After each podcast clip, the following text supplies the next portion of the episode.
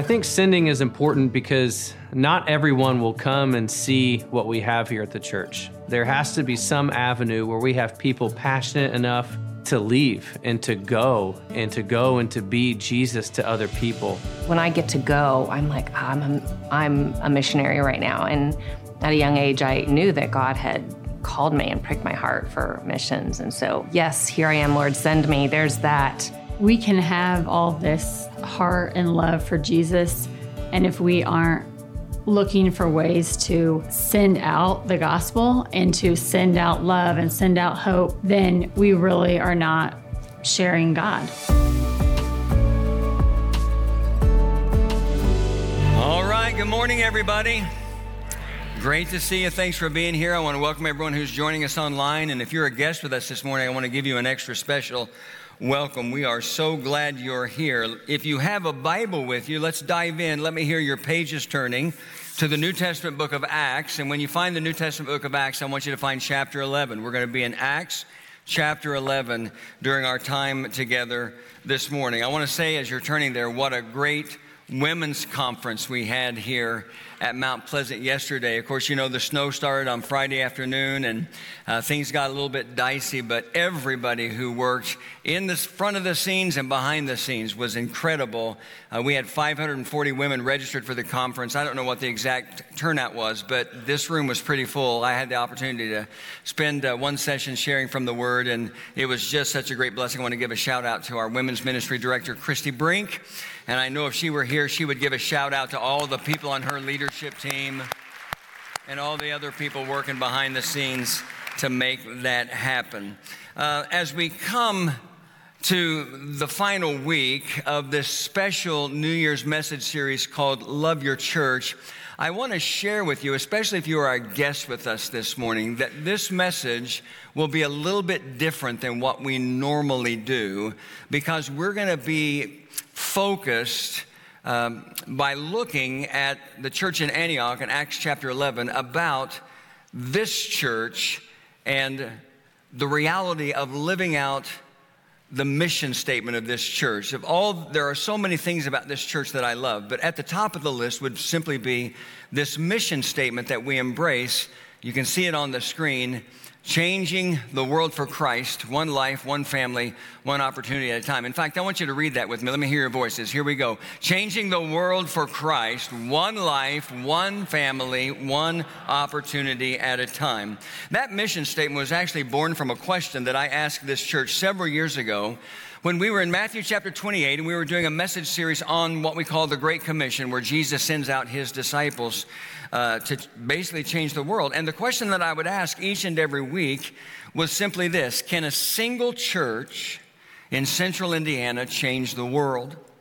And as I've said before, I know that sounds like a really bold question, even a little bit crazy, because the world is a really big place. I mean, right now, the, there are over 8 billion people in the world. You can see the population of the United States, and next you can see the population of the world, and it's growing day by day by day. And it's almost laughable to think about being a part of anything that changes the world. And yet, what I want all of us to understand together is that is the mission of followers of Christ to change the world. And I really believe in my heart that to describe it as anything less than that would be an act of disobedience. I say that because when Jesus gave the Great Commission in Matthew chapter 28, verses 18 through 20, this is what he said All authority in heaven and earth has been given to me. Therefore, go, everyone say, go, go and make disciples of all nations, baptizing them in the name of the Father and of the Son and of the Holy Spirit, and teaching them to obey everything I've commanded you. And surely I am with you always to the very end of the age. Now, Matthew's gospel tells us in Matthew chapter 28 and verse 16 that the 11 remaining disciples were there with Jesus when he spoke those words. Matthew uh, 11, or excuse me, 28. Uh, verse 11 specifically mentions their name. And I say remaining disciples because uh, as you know, Judas had already taken his own life. But there are others who believe that it's possible that it was a larger group than that. That the group of over 500 people Paul talks about in 1 Corinthians chapter 15, 6, who were actually eyewitnesses to, to the resurrection of Jesus, were also there. But it really doesn't matter, you know, whether there were 11 disciples there or whether there were over 500 followers of Jesus there. What Jesus did was he gave a life, a world changing task, a world changing responsibility to a really small group of people, much smaller than this church, for example, the size of this church. Clearly, Jesus believed that his followers could change the world. And as you move from Matthew, Mark, Luke, and John that tell us the story of Jesus into the book of Acts, which tells us how this ministry all began to unfold, you see that the followers of Jesus did, in fact, begin to literally change the world. And for the sake of time, we're just going to highlight what one single church in the book of Acts was able to accomplish. And that brings us to Acts chapter 11. So if you got your Bible open there and you're able this morning, I want you to stand with me for the reading of the scripture. We're going to look at Acts chapter 11. We're going to start in verse 26, or excuse me, verse 11, and we're going to read down to um, verse 26. You follow along as I read. Now, those who had been scattered by the persecution in connection with Stephen traveled as far as Phoenicia, Cyprus, and Antioch, telling the message only to Jews. Some of them, however, men from Cyprus and Cyrene, went to Antioch and began to speak to Greeks, also telling them the good news about the Lord Jesus. The Lord's hand was with them, and a great number of people believed and turned to the Lord. News of this reached the ears of the church at Jerusalem, and they sent Barnabas to Antioch. When he arrived and saw the evidence of the grace of God, he was glad and encouraged them all to remain true to the Lord with all their hearts. He was a good man full of the Holy Spirit and faith, and a great number of people were brought to the Lord. Then Barnabas went to Tarsus to look for Saul. And when he found him, he brought him to Antioch. So for a whole year, Barnabas and Saul met with the church and taught great numbers of people. The disciples were called Christians first at Antioch. All right, there it is. You can be seated. We always ask that God would bless the reading and the hearing of His Word. Of all the churches written about in the book of Acts, the church at Antioch was a model church when it came to changing the world. Antioch of Syria was one of the largest cities in the first century Roman world with a population somewhere around 300,000 people. It was located at a chief intersection between Egypt Asia Minor, Greece, Italy, and Mesopotamia that made Antioch a strategic hub for spreading the gospel to cities around the Mediterranean and beyond. And let's remind ourselves of how this all began. The passage we just read tells us that after the stoning death of Stephen, who was the very first Christian martyr, and his stoning death happened at the very end of Acts chapter 7, a large persecution broke out against the Christians who were living in Jerusalem, and so they fled to seek refuge some other place, and many of them traveled to this city of Antioch. And we read that in the beginning, those traveling to Antioch shared the message, the good news about Jesus, only with the Jews. But then some men came from Cyprus and Cyrene, and they really broke protocol and they began to share the good news of Jesus with the Greeks, in other words, with Gentiles.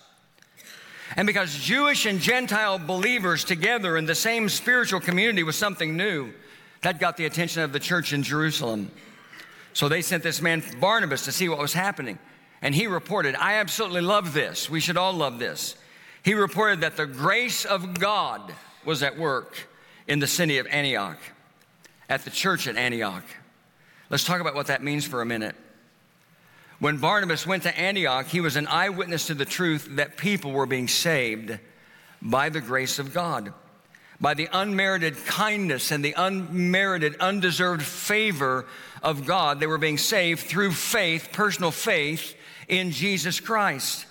And it didn't matter who they were, and it didn't matter what their heritage was, they were being saved. Somebody should say amen to that. Because that's the way it's supposed to be in the church. That's the way it's supposed to be in every church. One of the problems that churches can sometimes run into when it comes to conversion, evangelism, is what I'll just call the not one of us barrier. And that happened in the book of Acts with regard to Gentiles in the beginning of the New Testament church. In fact, if you went home today and you we started reading in Acts chapter 11 at verse 19, if you went back and you read Acts chapter 11 verses 1 through 18, you would see a good example of what I'm talking about. Because in the chapter before in Acts chapter 10, the very first Gentile convert to Christ was a man named Cornelius. And if you read his story, it was no less than an act of, a supernatural act of God that brought the apostle Peter to the home of Cornelius where he shared with him and other Gentiles there the good news about Jesus. And so Cornelius became a believer as well as others. But this was such a dramatic departure from the current protocol that the church in Jerusalem and the apostles wanted to have an explanation. Peter received a lot of criticism for sharing the gospel, the good news with Gentiles. And so, really, the first 18 verses of Acts chapter 11 is Peter giving that explanation. And when he's finished, Acts 11 18 says, When they, when the apostles, the other apostles, the church leaders, those who were in, in positions of authority, when they heard this, they had no further objection and praised God, saying, So then, God has granted even the Gentiles repentance unto life. And so something new began to happen. And the people who were a long way from God weren't ignored any longer because that's what can happen sometimes with people who are a long way from God but are not like the rest of us who are in a relationship with God. It's not that we wouldn't share the gospel with them if they came to us, it's more that we wouldn't go to them.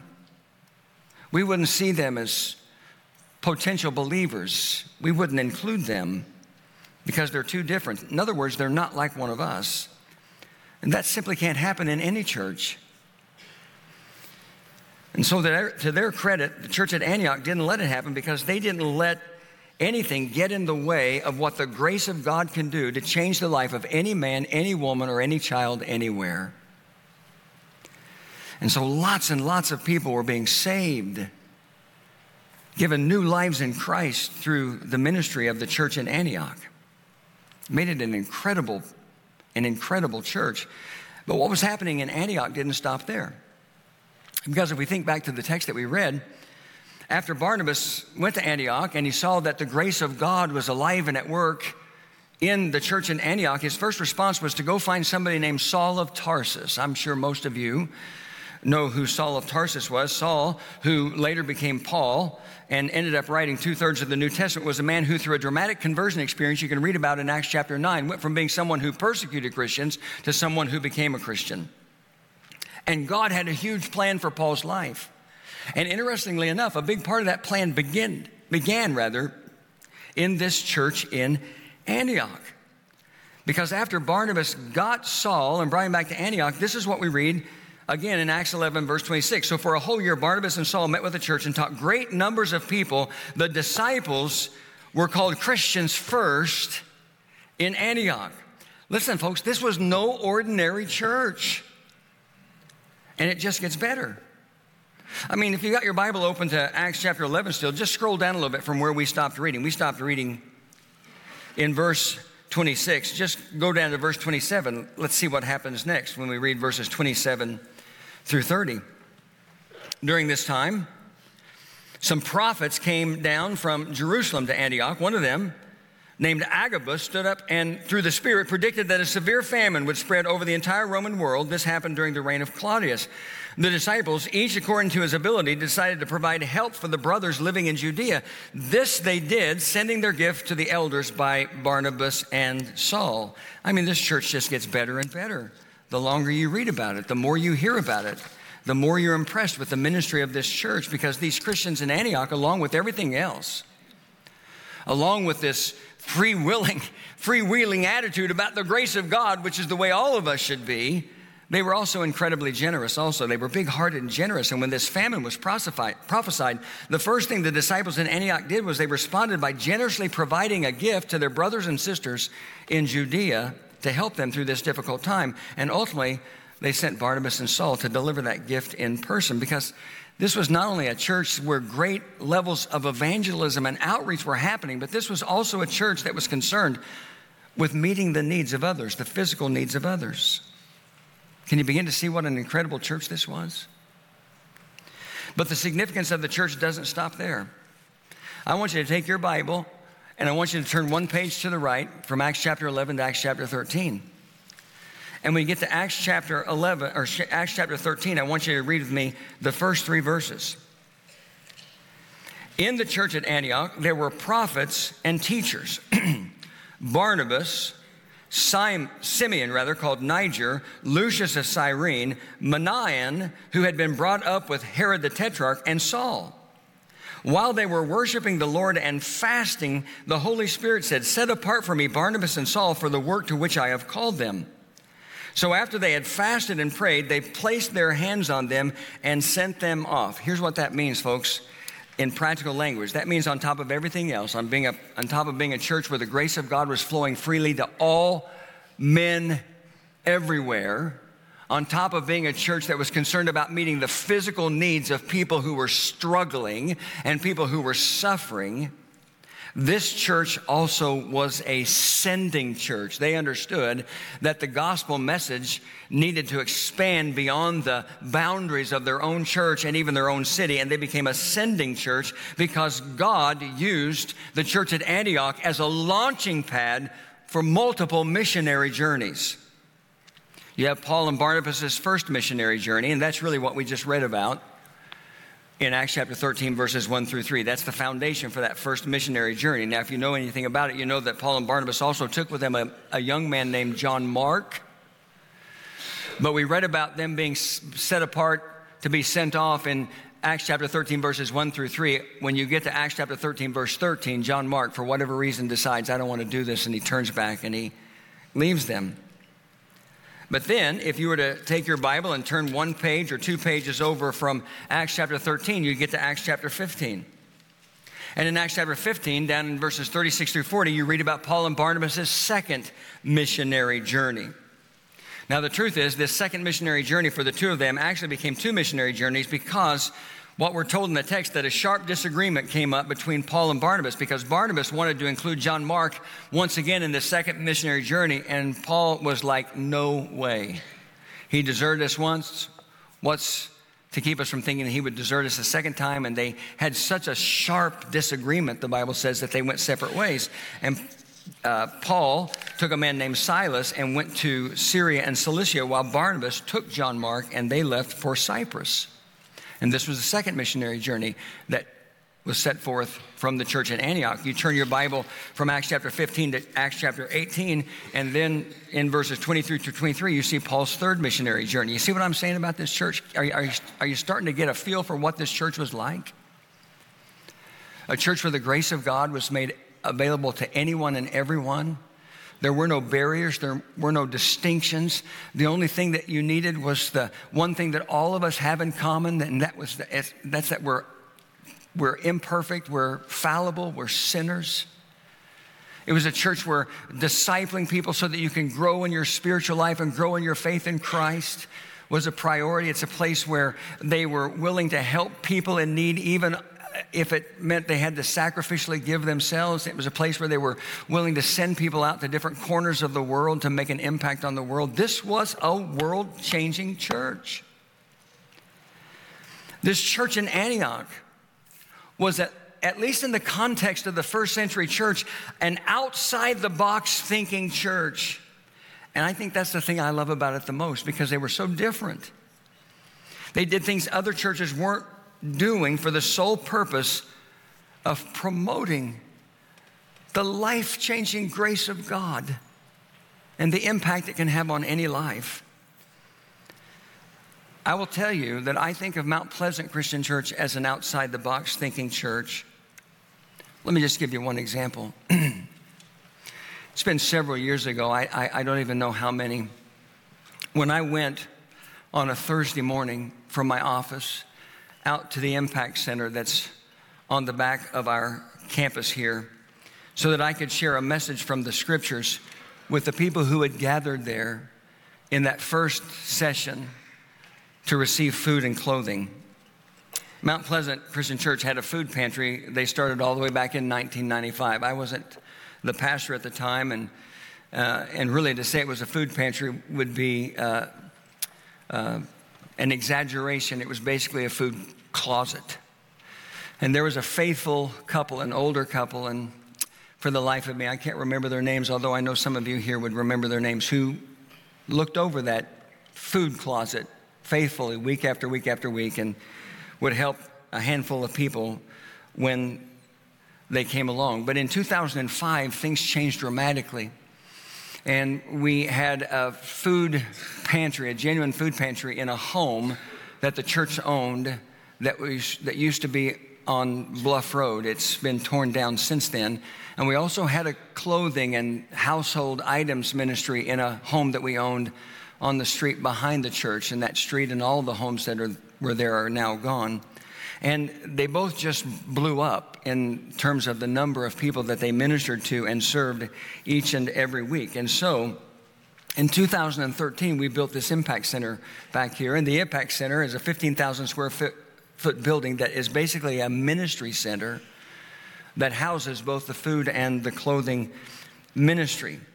And uh, we have what we call Impact Thursday and Impact Saturday. Impact Thursday, we have a, a, a, an opportunity for people to come in the morning, in the afternoon, and in the evening. And on Impact Saturday, we have the opportunity for people to come on Saturday mornings.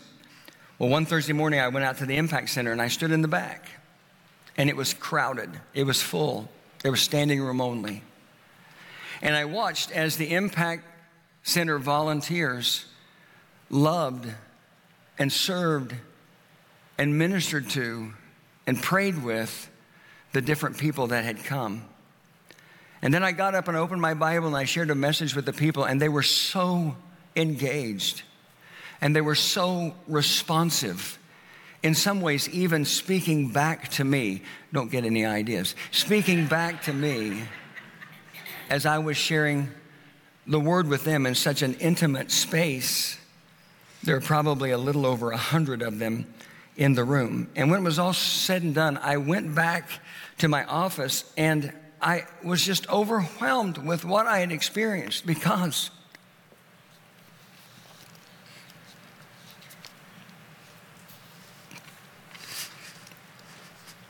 it felt to me like church. In fact, it felt to me like church more than this feels like church to me sometimes. And I don't want you to take that the wrong way. It's just so easy for us to come to church on the weekend and act like everything in our life is okay and hide the brokenness and hide the hurt and the pain and the struggle because we somehow have bought into this belief that this is not the place where those things can be expressed when just the opposite is true. Don't misunderstand what I said. I love this so much. But there was no hiding or pretending on that moment or that, on that morning in that moment. And so God just impressed on my heart this singular truth. There is no set model of what a church looks like anymore. Because it may have been a Thursday, and people may have been in that room because they needed food and clothing, but we were having church together. And so we stopped calling those meeting times sessions and we started to call them services. And we hired a man to be the impact pastor. And we have church out there every Thursday in three services and every Saturday morning in one service. And the impact pastor is their pastor. And he preaches to them and teaches them and he prays for them and he baptizes them. And he's done funerals for them and performed weddings for them. Every single thing a pastor does in any other church setting. And really, all of that gave birth to what we call our impact ministries here at Mount Pleasant. Because the other thing I began to think is how can we take what happens here and move it to other places where there are people who have great need? And over the course of time, God kind of worked that out with what we call our impact ministries. And we identified a neighborhood down in the old south side area of downtown, and we we, we moved a pastor and his family into a house down there so he could live in that neighborhood and start to learn about that neighborhood and so he could love that neighborhood. And we bought a building that we remodeled and we planted a church down there, and that became Impact Old Southside Christian Church.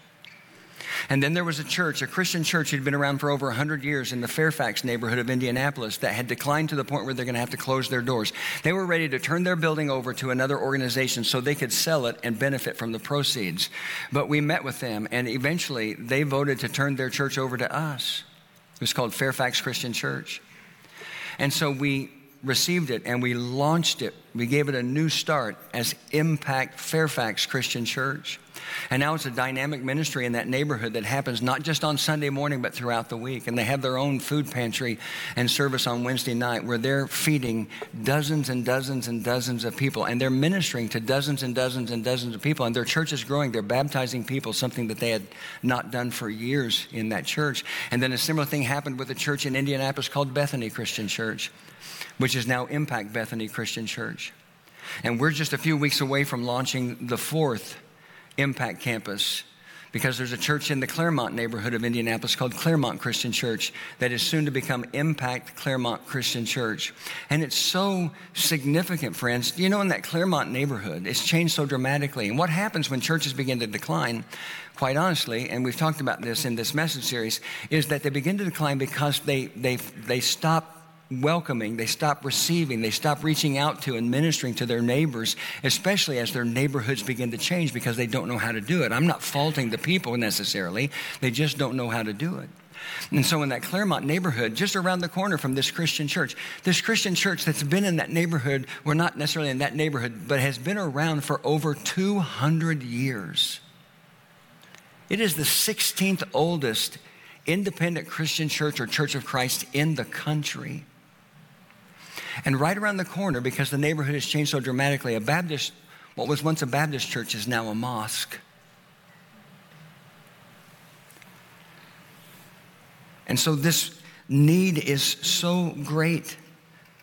And so now we have our, our Mount Pleasant campus that we're a part of right now. We have our Impact Center that is doing church in a whole different way. And across the city of Indianapolis, we have these four other campuses. They're all different, but they're all the same in that they make a commitment to living out the same mission of changing the world for Christ, one life, one family, one opportunity at a time. So don't tell me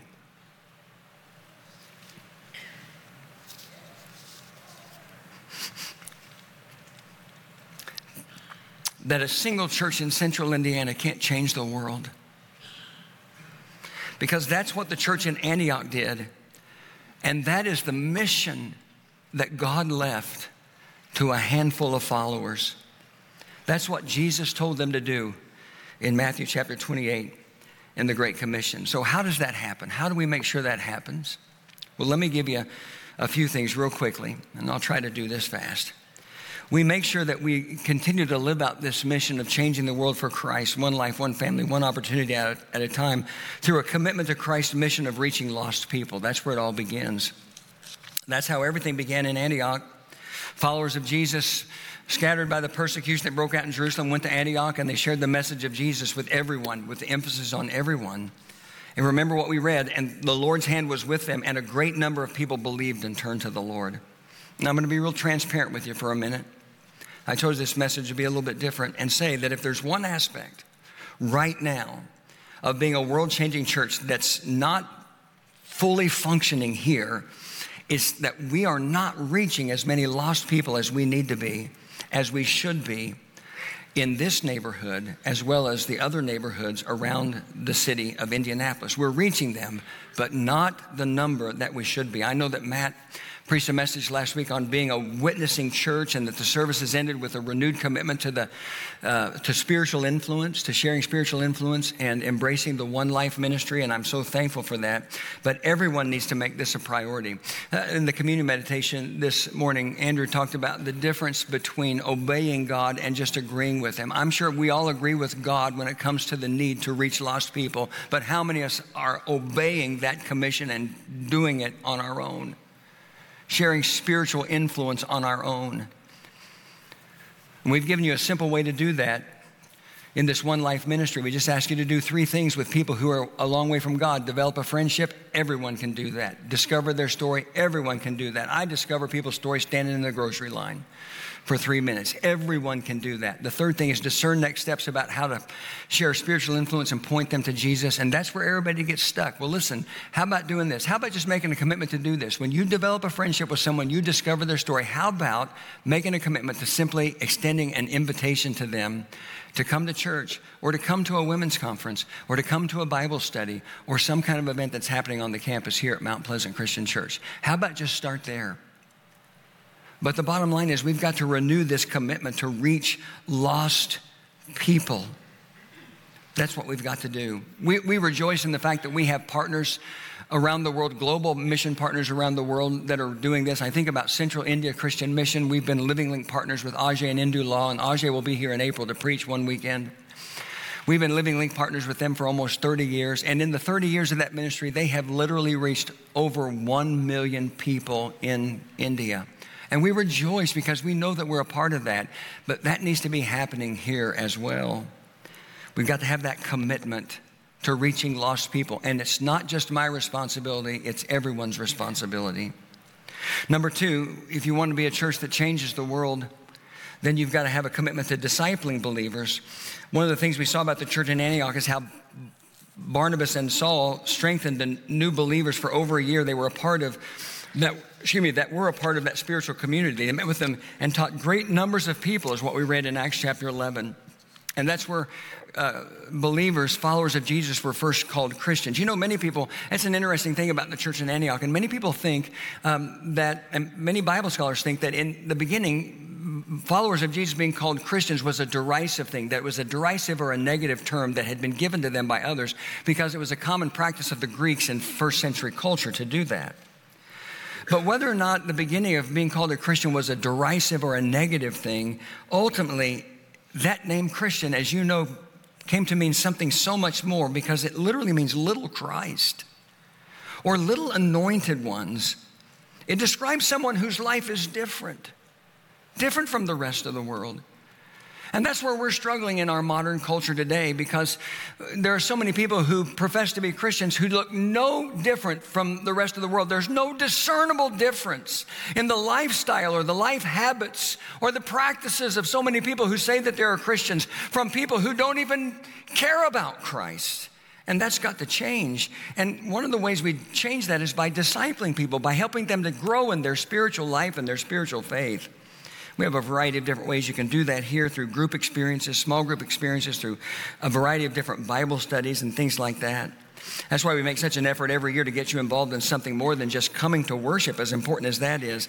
I told you a while back that I was a part of the group of men that went through the very first Better Man Bible study that happened last fall. It was on Thursday mornings at 6 o'clock in the chapel. And I went through the whole thing. I didn't miss a week for 11 weeks. I'm going to be real honest with you and tell you, getting up at 5:15 every Thursday morning for 11 weeks kicked my butt. I'm telling you, it did. I was never more thankful that Thursday, uh, that Thanksgiving was on a Thursday than I was in the fall of 2023 because I got one day to sleep in for a while. But I want to tell you this, and I'm so proud of you guys who are going through the Better Man Bible study right now on Monday nights. God bless you. God bless you. And I'm going to tell you this I've been a Christian for over 55 years in my life, and that Better Man Bible study had a big impact on me. It did. It helped me grow in my faith because it was something different that I was doing. And it took me outside of my regular habits and put me in a position to hear from God in a very unique way. Every single person who is a follower of Jesus needs to be pursuing a deeper walk with Jesus in some way, some fashion, some form. And we give you lots of opportunities to do that here. But the truth is, many of you choose not to. And that needs to change. Number three, a world changing church has a commitment to serve others. We saw that in the church in Antioch because of the way they responded to their brothers and sisters in Judea as the result of a great famine. They gave sacrificially to meet their need at a difficult time. Uh, can I just say this? And I'm at the risk of being misunderstood, and especially I'll just remind you if you're a guest, it's a little bit different message. Come back next week and we'll be uh, in a more regular message mode.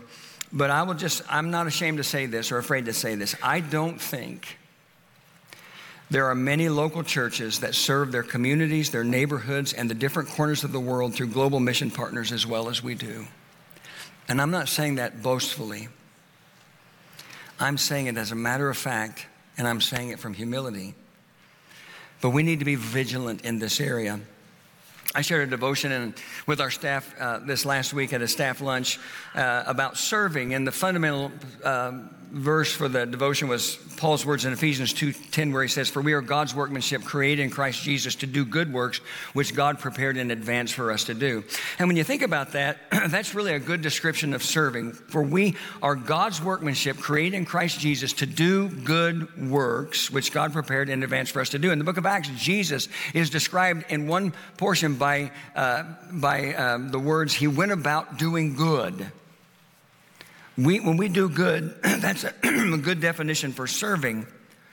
And serving, we need to understand that serving is not just something we do, it, it needs to first and foremost be something that we are because we're followers of Jesus.